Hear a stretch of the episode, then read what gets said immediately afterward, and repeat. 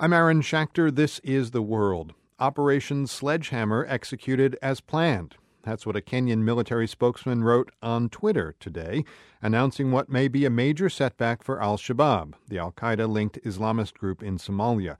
Al Shabaab used to control large parts of Somalia, and the port city of Kismayo was its stronghold. But Kenyan troops say they've now captured the port with an amphibious assault.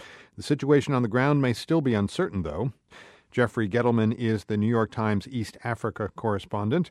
And uh, Jeffrey, remind us who Al Shabaab is and why Kenya felt it needed to go into Somalia. The Shabaab is a, is a militant group that has controlled large parts of Somalia for several years. They have ruled their areas quite brutally. They've chopped off hands, stoned people to death, implemented a very draconian version of Sharia law. They've also staged suicide bombs and pledged allegiance to Al Qaeda, so they're considered a wider threat to the region and even to the United States. Kenya has been struggling for years what to do about this problem. Somalia and Kenya share a long border.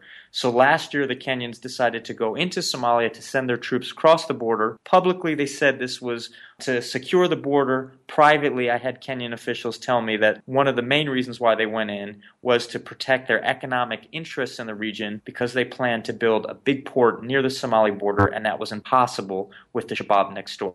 Even so, though, they were welcomed by the fledgling Somali government, were they not? it's hard to really answer that. The areas outside of Mogadishu, the capital, are controlled by different clan militias. The government holds very little sway there. So we really should think of Somalia as a patchwork of different authorities. One is the government in Mogadishu, but there are many others. Okay, so here's the big question Is this a good thing that the Kenyans have now rolled into Kismayo? They helped uh, wrestle Mogadishu from Al Shabaab and now Kismayo?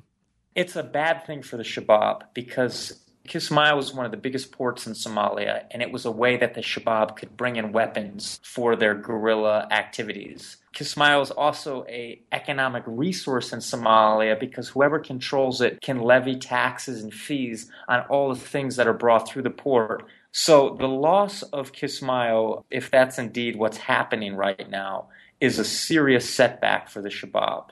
However, they have vowed to go underground and to take their struggle even more in the guerrilla direction, and that could make them just as dangerous as they've ever been. Now, as we've said, these are Kenyan forces taking on Al Shabaab in Somalia.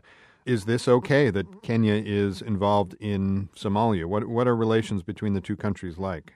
Kenya has gotten a lot of support for its operations in Somalia. The U.S. government, for one, is firmly behind the Kenyans. The U.S. government has been helping this overall African Union peacekeeping mission in Somalia that has steadily whittled away at the Shabab's capacity to control territory. The Kenyans are now a piece of that. But the big question is what's going to happen next? Somalia has been at this point before where militants have been defeated only to pop back up and to create more chaos. The one thing that is certain is that the Kenyan military mounted an amphibious assault, which strikes us here as, as a bit shocking. Who knew they could do something like that?